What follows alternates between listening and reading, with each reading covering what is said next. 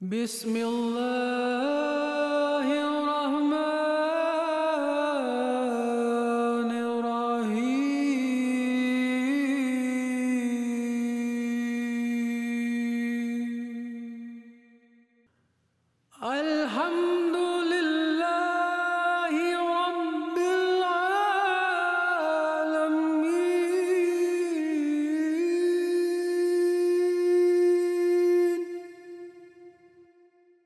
How do muslims experience and practice? What is the lived practice of islam and how is it understood in different contexts?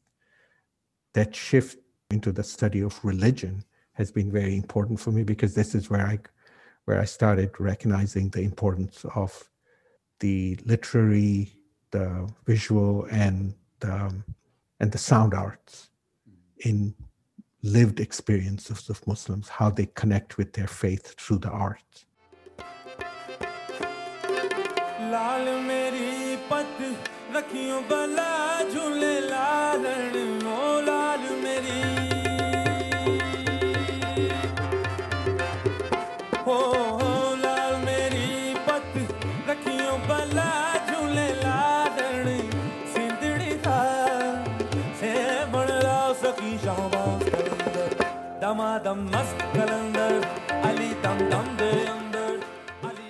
Hello and welcome to the Harvard Islamica podcast. I'm Mariam Kazmi. And I'm Harry Bastra In this final episode of our series of interviews with former Alwaleed program directors, we hear from Ali Asani, Murray A. Albertson Professor of Middle Eastern Studies and Professor of Indo Muslim and Islamic Religion and Cultures. Professor Ali Asani was born and raised in Nairobi, Kenya, and came to the United States to attend Harvard College, where he pursued a concentration in the comparative study of religion and graduated summa cum laude in 1977. He continued his graduate work at Harvard under the supervision of Anna Marie Schimmel in the Department of Near Eastern Languages and Civilizations, receiving his PhD in 1984. Professor Asani holds a joint appointment between the Committee on the Study of Religion and the Department of Near Eastern Languages and Civilizations, and serves on the faculty of the Department of South Asian Studies and African and African American Studies. He has taught at Harvard since 1983, offering instruction in a variety of South Asian and African languages and literatures, as well as courses on various aspects of the Islamic tradition. Professor Asani told us what it was like to come to Harvard as an undergraduate from Kenya and to enter Islamic studies as a student from an Ismaili Shi'i background. When I came to Harvard, Harvard was not a very diverse place. The number of international students wasn't very high. And diversity at Harvard meant what part of America you came from.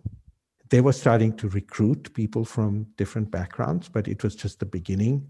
People would look at me and say, Oh, where are you from? And I would say, Oh, I'm from Kenya. And no, you can't be Kenyan. You know, you, you don't look African.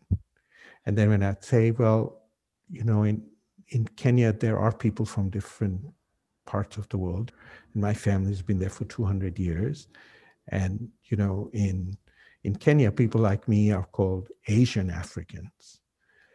No, you can't be Asian because, you know, Asian means somebody who's coming from the, you know, East Asia. So I couldn't be called African and I couldn't be called Asian. A pivotal moment in my undergraduate career was in an Arabic class that was being taught by a professor from American University of Beirut. And in the middle of the class, the professor asked me, Well, what kind of Muslim are you? Out of the blue. And so I told him I was Ismaili. His face turned all red and he said, La hawla wa la quwwat illa billah. And he was absolutely horrified because I was the heretic. And this was my freshman year. And that's when I realized that the Islam that I knew and understood didn't have a voice at Harvard. There was uh, another class that I went to where the professor would be constantly making jokes about assassins and people being on secret missions and all the lurid Sunni stereotypes would come out, and it would be directed to me implicitly or explicitly. And this went on even during graduate school, where I would find that there were always, or almost always, Sunni perspectives on everything that you studied. There was no mention on any Shia sources and so on. So I decided that no, I'm going to work on this Ismaili materials.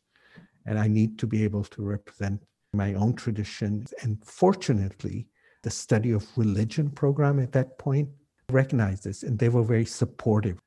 My junior tutorial was on Ismaili history and taught, taught by Peter Awn. So on the one hand, I had this traumatic experience, but on the other hand, I found people were sensitive to what the situation and were trying to correct that. After I got tenure, I could actually teach courses on Ismaili history and thought, include Ismaili materials in my in my courses, which previously at Harvard would have been unthinkable. But these attitudes still exist. We need to do more at Harvard to try to create a more inclusive environment in terms of expressions of Islam and you know create genuine curiosity among students to learn about different perspectives and not be so judgmental and stereotypical. Islamic studies programs here have to play a very important role in creating inclusivist discourses about Islam, not just in a geographic sense, so we're not just focused on the Middle East, but also in terms of interpretations of Islam, we need to be more welcoming of this diversity of Muslim experiences. I did have a conference when I was the Al Walid director on intra Muslim relations where brought together different people from different groups and really powerful. And many of these people who came said it's the first time they to participate in an event where they could talk about their interpretations and viewpoints without being judged. So that's also another very important role for the university to play this safe space where different peoples can come and talk in an environment that will uh, allow their voices to be heard. I was wondering when you were an undergrad, did you encounter many other Muslim students who had those kind I of reactions? Did, but interestingly, the Harvard Islamic Society was not that active at that point. I do think the Harvard Islamic Society today has been very open. It, it was not always the case. I do think that there have been this attempt to try to create intra-Muslim understandings, you know, recognition of different interpretations of Islam. I wanted to also ask about the state of Islamic studies at Harvard in the 70s. I know there was Wilfred Smith, Anna Marie Schimmel, Muhsin Mahdi, Oleg Grabar, Abdul Hamid Sabra in history of science. Yeah, we had a great expertise. I think we had such luminary figures, and there have been certain fields that just have not been replaced, like history of Islamic science. And when Abdul Hamid Sabra retired, the chair just disappeared. He trained several generations of students. I was a teaching fellow for a course on Islamic civilization. This was part of the core curriculum at the time for undergraduates. It was a collaboration where every week a different professor would come in and talk about their specialty. So Oleg Grabar would come and talk about art and Sabra would come and talk about history of science. So on the one hand, it was a very interesting experience to see all these people collaborate on a course. But on the other hand, there was a disjuncture because everyone had a different lecture style. And now I think we've developed more um, emphasis on contemporary Islam and less and less on pre-modern Islam. There's a shift that's taken place.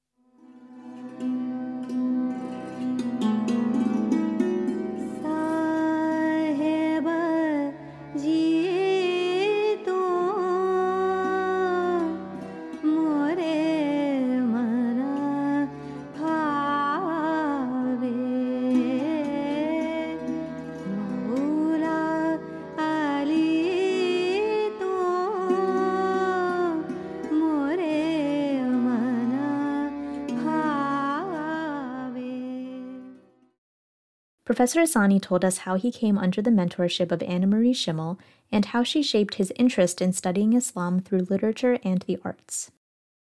I came here as an undergraduate from Kenya. And uh, at that point, I I wasn't sure. I wanted to do something Islam related, but I wasn't sure exactly what because when I got here, this is the days before the internet and stuff like that. So I had no idea what the curriculum here was, the, the syllabus, or even what the place even looked like. So it was first adjusting to being in a totally new environment, coming to the United States, and then trying to figure out how Harvard worked as an institution, which was very intimidating towards the end of my freshman year, when I was thinking about what I was going to be majoring in, they announced this comparative study of religion as a major for undergraduates. So I applied. The only restriction they had was that there were only 10 students who were, they were allowed to admit only 10 students. So we went through an interview process um, where I think I had several faculty interview me. And, um, and that's how I got into the comparative study of religion. I was the only non-Christian student in that, in the sense that nine of the students were all focusing on some aspect of Christianity, and I was the only one who was doing a non-Christian tradition, and that was Islam. It was a little bit intimidating for me as a sophomore from Kenya to read, you know, Rudolf Otto and people who wrote all about Christian thought, and I had no idea what, what they were talking about. Because I had no frameworks. I do remember going to Bill one time and saying, This is totally alien to me. I just don't understand this language. And he was very reassuring that things will fall in place. It was during my sophomore year that I actually ended up meeting Annemarie Schimmel. So I was looking for a course to take, and there was a course called Introduction to Islamic Literatures.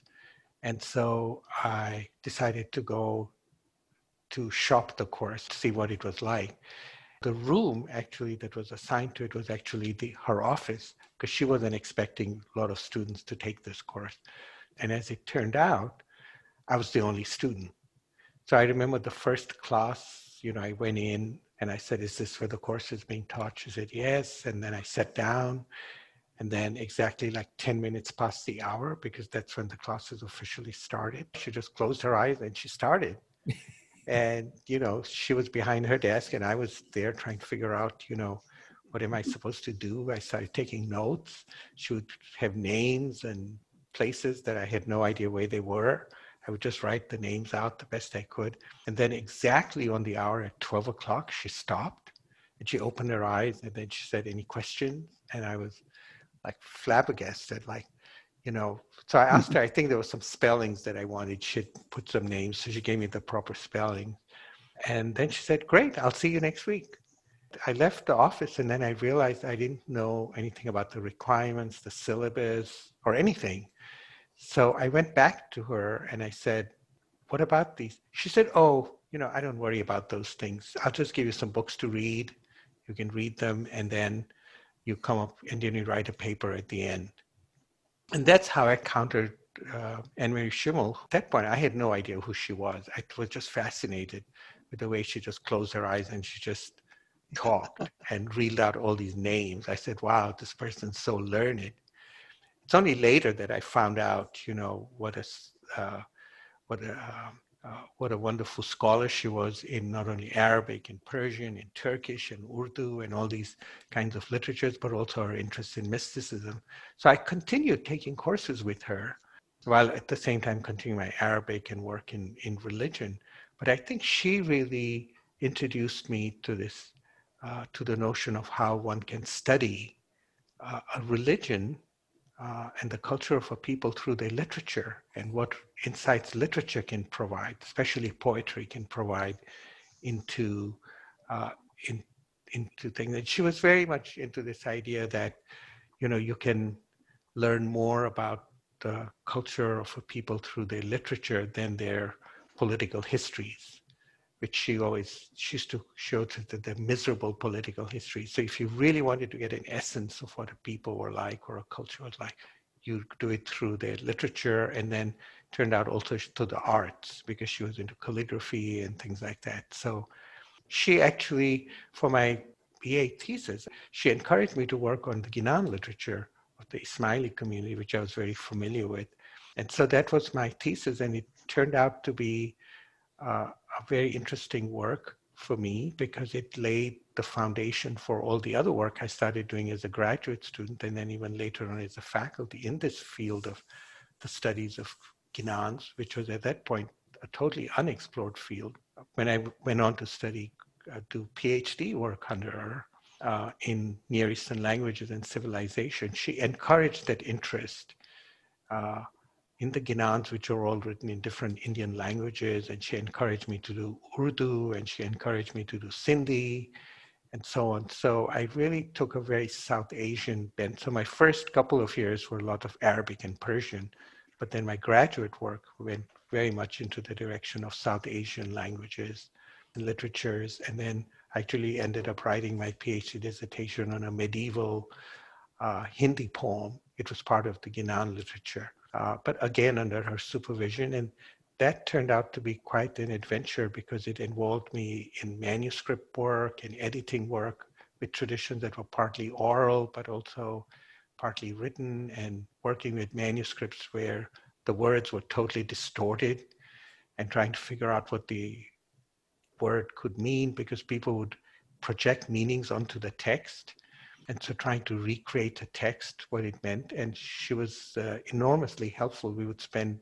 hours trying to decipher some of these puzzles you know and she would say oh maybe it's from this arabic word or maybe it's this persian word distorted. Uh, and then fortunately for me is that when i finished my uh, doctorate work i actually ended up teaching right at harvard so and she continued as a mentor. So it's so i was really really very, very fortunate that I had somebody who I encountered in my sophomore year in college and took me all the way through to even being a junior faculty uh, at Harvard and sort of um, shaping my career and my interests. So, so I would say I didn't meander into medicine or anything like that. I was just very focused because I had a mentor who was very focused and knew exactly what I um, what I should be doing, and had. Um, but at the same time, was also um, because of her love of languages, also encouraged that within me too. So.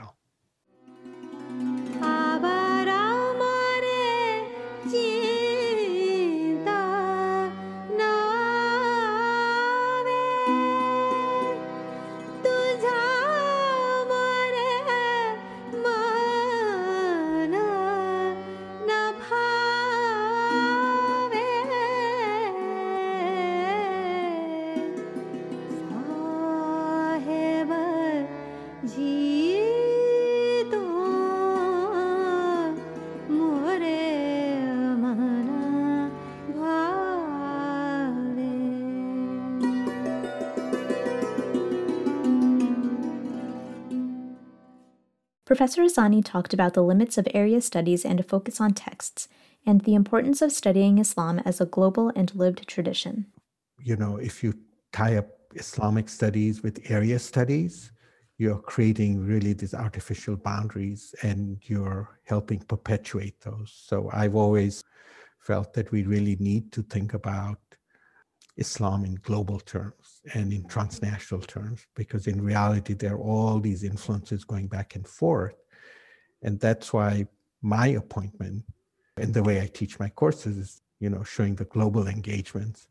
And my appointment, though it's in religion and NELC, it's also in African American studies, African and African American studies, and in South Asian studies. So it's to show the global reach of Islam. It's a very unusual kind of an appointment to have it in four departments, but it's also to an you know an implicit recognition that you cannot confine the study of Islam to just one geographical area if you really try to understand its richness and its depth. And so that's been uh, interesting because people ask me like, why are you in four departments? And that's because what I study and what I teach is done in a in a global way. And so typically, my courses, uh, the introductory Islam courses, will, or a course on Sufism, or a literature course on Muslim literatures, always has approximately one third will be African materials.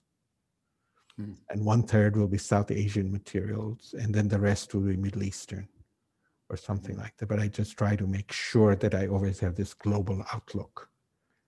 in, in my uh, courses. And increasingly now with the presence of Muslims in um, North American and European contexts, try to make space for that as well.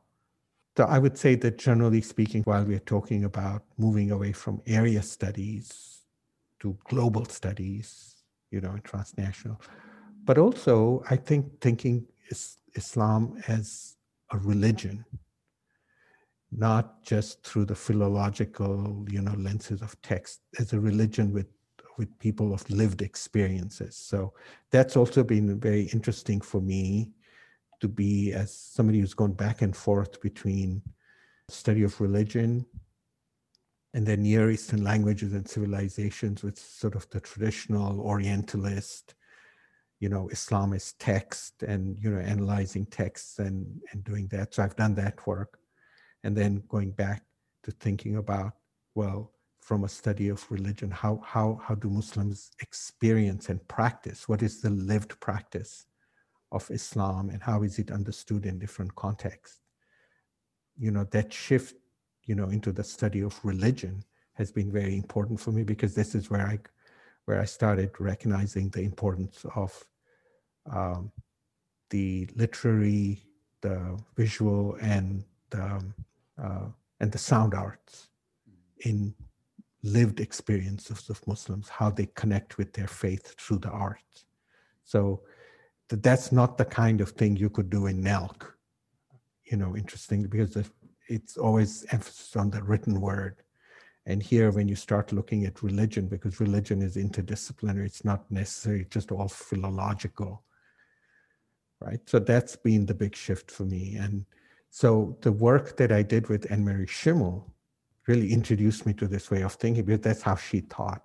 Because her work in poetry you know, Urdu poetry, Turkish poetry, Arabic poetry, uh, Sindhi poetry, you know, provided people lenses into how people understood their faith through this poetic language. And that uh, you got a very different perspective on uh, people's experiences, how they constructed meaning by analyzing, you know, the symbols, the metaphors, and so on. So it's literary study.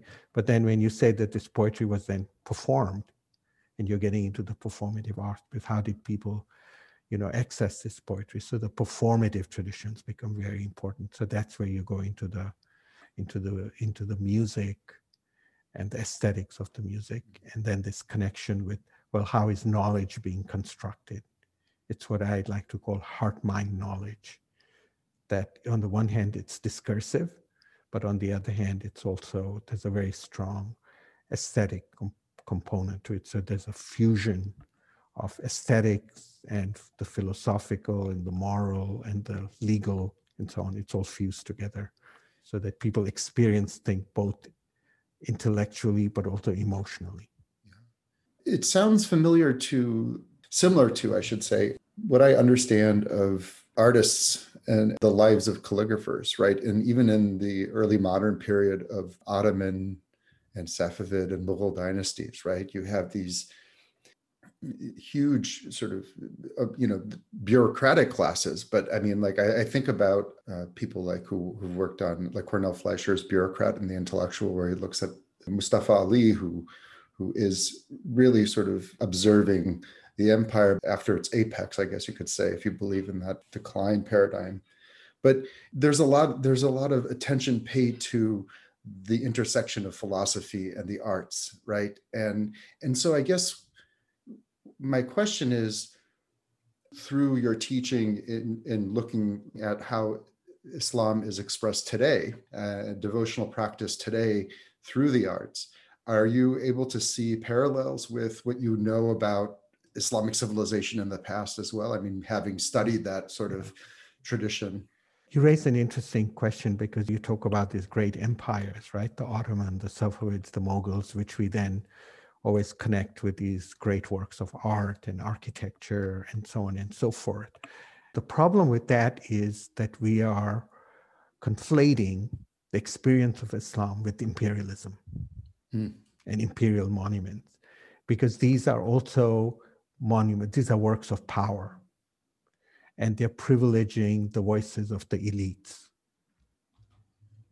And this is what Muhammad Arkoun would call the loud Islam, the discourses that grab attention in a- academic spaces and political spaces and social spaces. And he calls the Islam of ordinary people who are just practicing their faith, don't have any political agendas, it's just between them and God. Mhm. He calls that's been silenced. So the preoccupation with expressions of Islam with power that you find is very much strong in, in Islamic studies because the story of Islam is told through empire building. And you think, why is it being told through empire building? Why is the story of Islam confused with empires? And I think that's that old Orientalist model, right? Where Islam is seen as an ideology of power. And so the focus has been to that.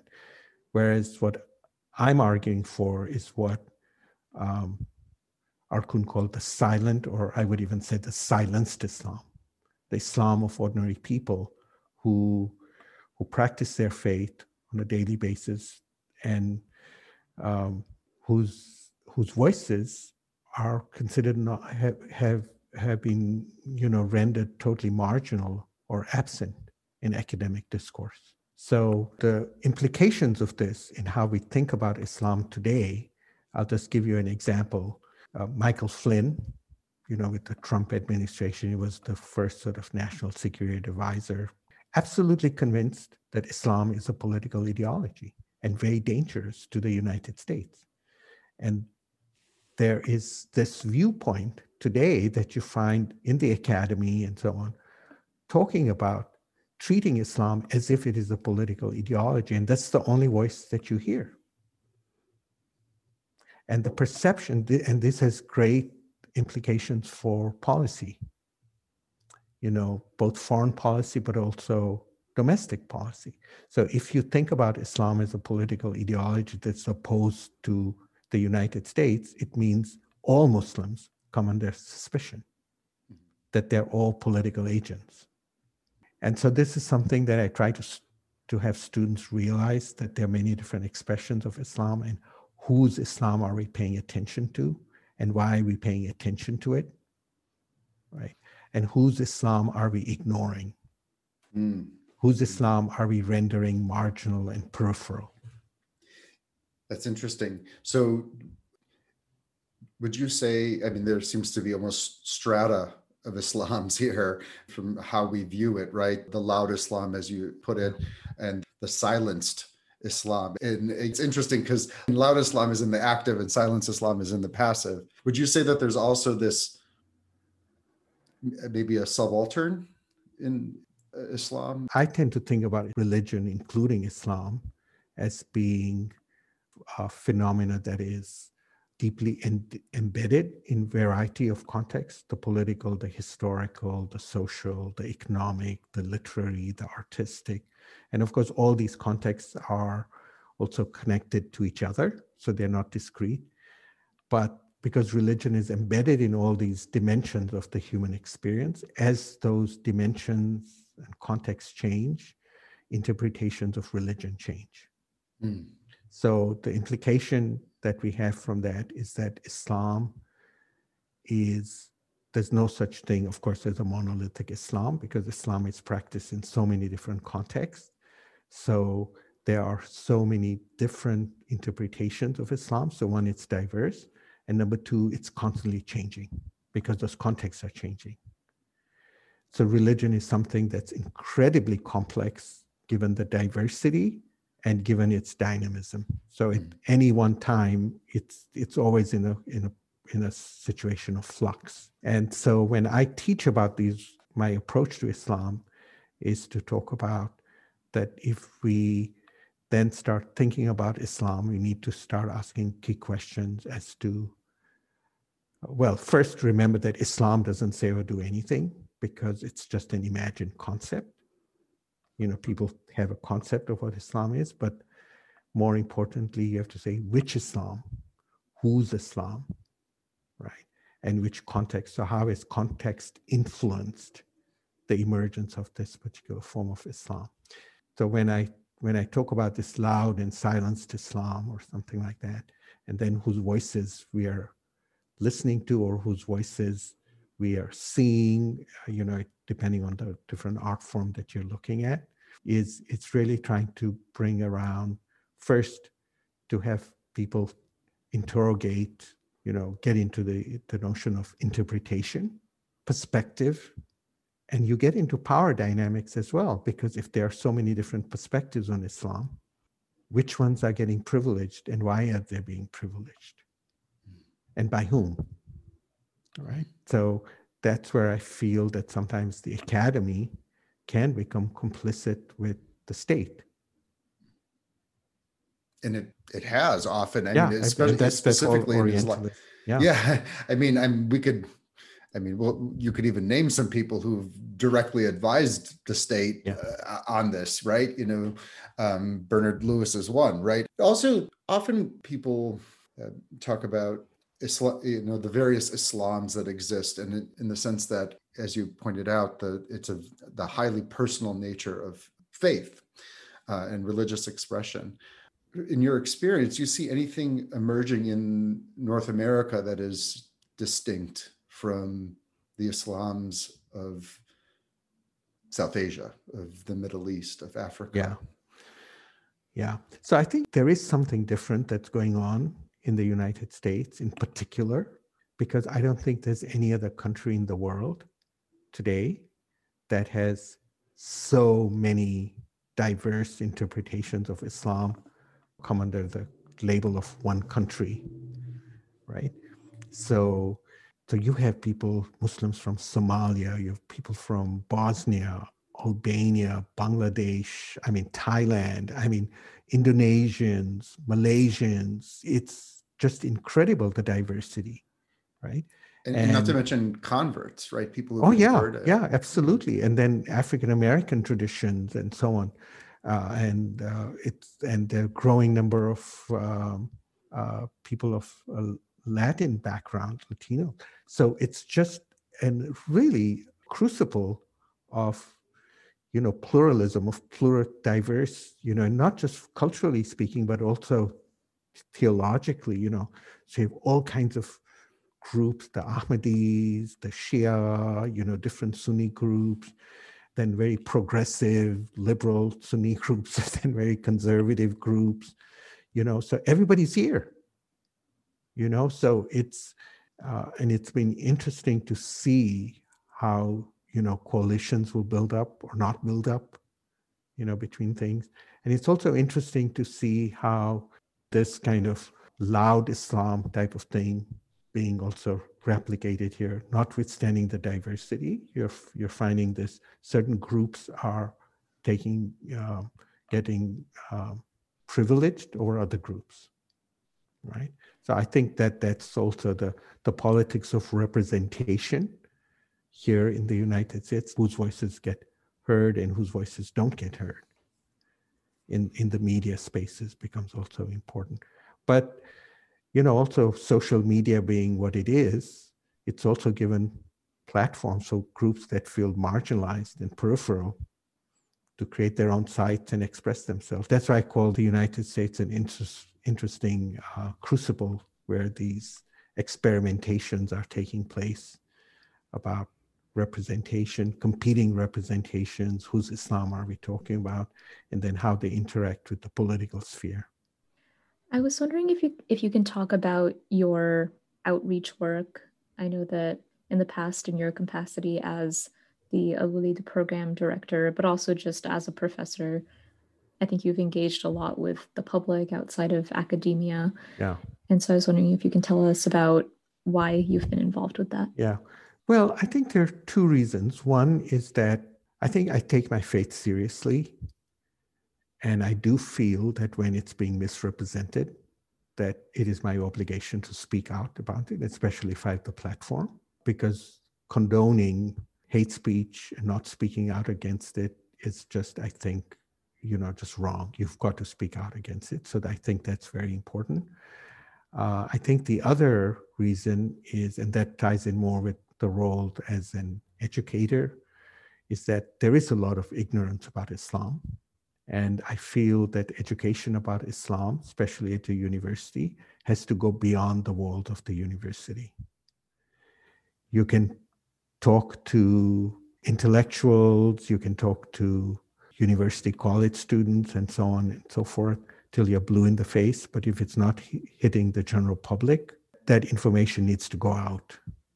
And you need to engage with the general public because we are dealing with a major gap in knowledge, which is affecting the experiences of Muslims in the United States, of Muslims in the world, but it's also affecting all kinds of issues of uh, civil rights, civil liberties, things like that. So, particularly, um, I tried during my time to do a lot more reaching beyond the world of the academia of academia to make sure that there was a presence. So I would reach out to groups like I had, you know, interesting conferences, or uh, I had one conference on African American Muslims and the arts, and it was an it was like a two day thing, but we had all kinds of representatives from different African American groups come to campus, including the Nation of Islam and the Nubian Islamic Hebrews and groups that some people had never even heard of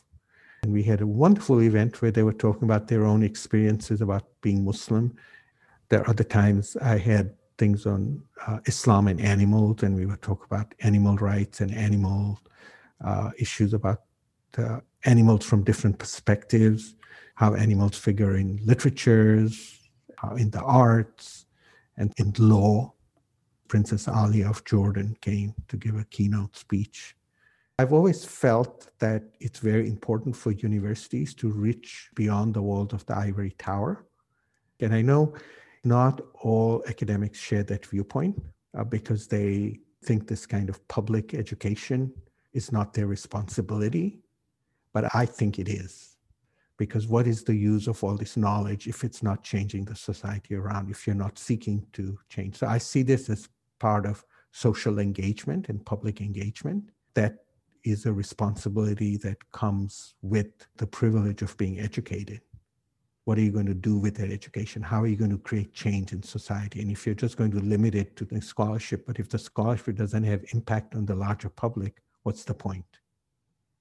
So for me, it's very important as a scholar to be engaged in this kind of work.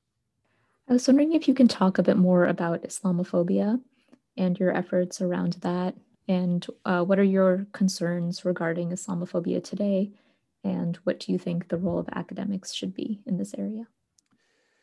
I think today, Islamophobia has become a worldwide phenomenon, uh, especially when you find forms of nationalisms uh, are always looking for the other. And Muslim groups have become the other in many parts of the world today in using this Islamophobic rhetoric, whether it's here in the United States or in France or in India or in Myanmar or in China, you see this as a worldwide phenomenon. It has uh, different constellations in different parts of the world. And think this is reflective, on the one hand, of the growth of right wing nationalisms that's constantly inventing the other. And the this time it happens to be Muslims, but then they'll find another other, you know, so they're constantly othering people.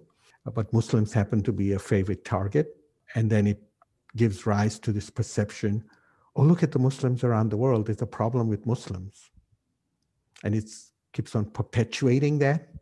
And I think at the heart of it is going back to what I think is one of the biggest problems in our time is global illiteracy about religion that our world is marked by religious difference, but people very often do not have the tools to understand religion, the nature of religion, and the constructions of religion. So, my approach to teaching about Islam, for instance, is based on this method, uh, the cultural studies method that the Religious Literacy Project here at Harvard is also promoting, uh, that to think about interpretations of Islam being influenced by political, economic, social forces. All religions are like that. Islam is not exceptional. But people recognize, for example, the role of history and politics and so on in shaping understandings of Christianity, at least if they've received a decent education. But they don't recognize that same process taking place in Islam. Islam is seen as this exception. And part of that stereotype is that anything a Muslim does is just attributed automatically to his or her religion. There's no investigation what could be the political, economic, social factors that are leading to this particular interpretation of religion. So I think this, this issue of combating religious illiteracy is part of this larger project of combating Islamophobia. And this religious illiteracy has had devastating consequences for our world. It's affected on the one hand, international relations, and it also has affected perceptions of how people, how nations perceive each other. It's affected democracies because when you have a democracy where you have a multi religious, multi ethnic uh, citizenry, and then some people are being singled out because they're seen as being dangerous, that affects the democratic and the social fabric of society. It affects civil rights. It can lead to dehumanization. It can lead to pogroms. It can lead to, you know, this uh, single dimensional categorization of human beings can lead to violence. So these, I think, are very, very important issues in our time. And I think universities have to be engaged in, in this battle. You cannot just say that no, our uh, our responsibility just ends at the wall of the university, and that's it. You have to take, uh, I think, a very active role.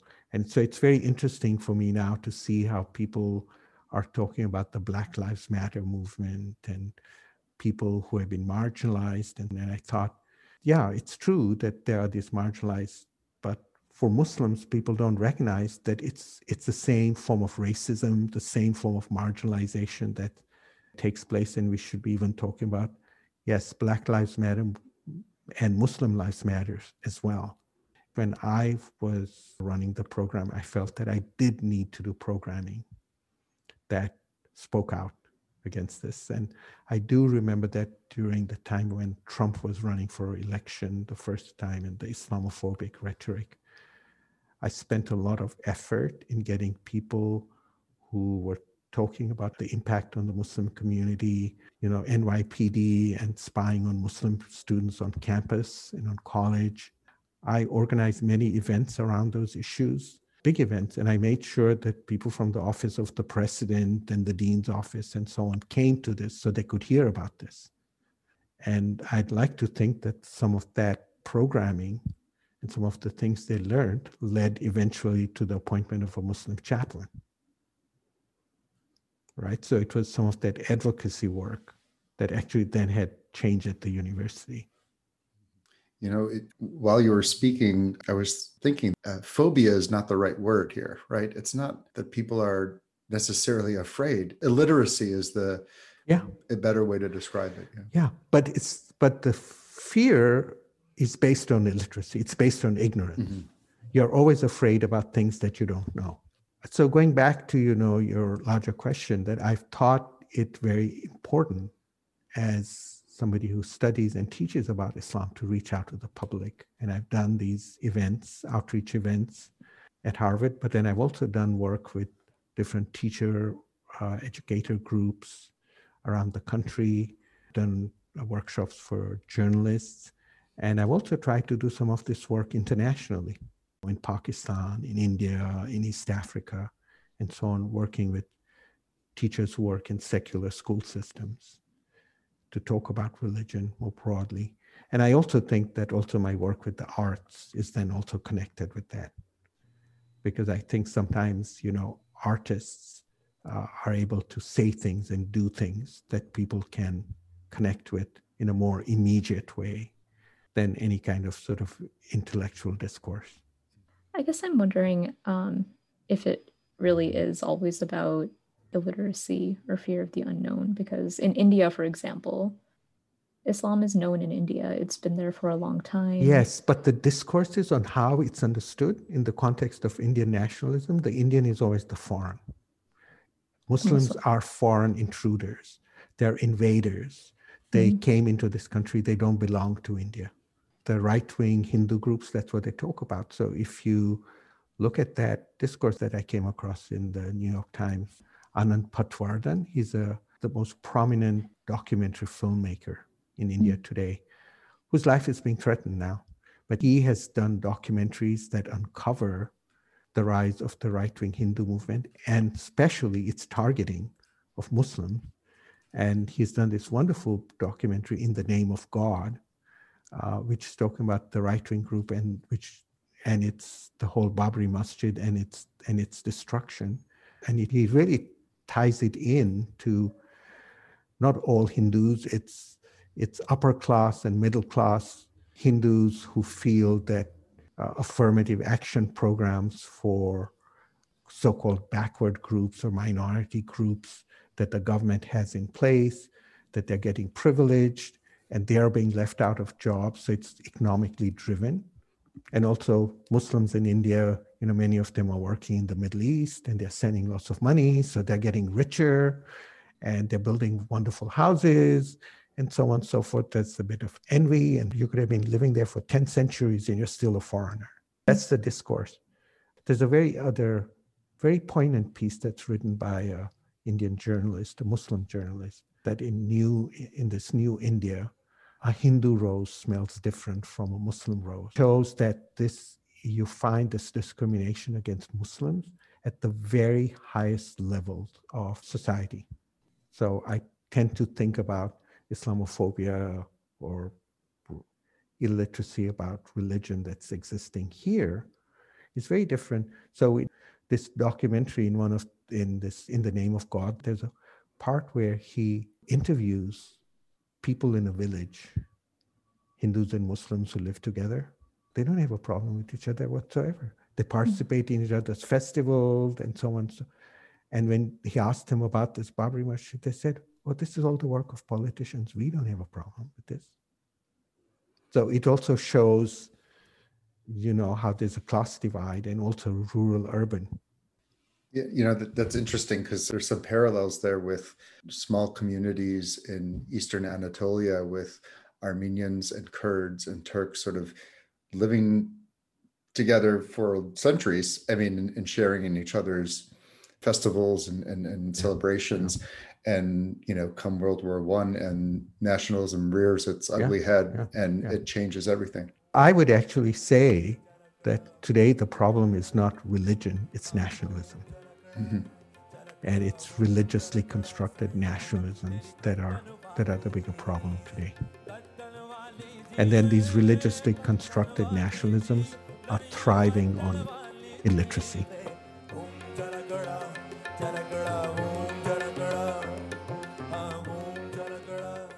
That was selections from our conversations with Ali Asani, Murray A. Albertson Professor of Middle Eastern Studies and Professor of Indo Muslim and Islamic Religion and Cultures, in the final episode of our series of interviews with former Al program directors.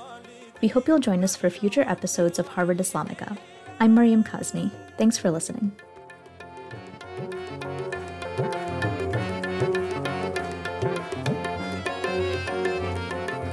चरखा बोले ओ चरखा बोले चरखा बोले साईं साईं बैर बोले तू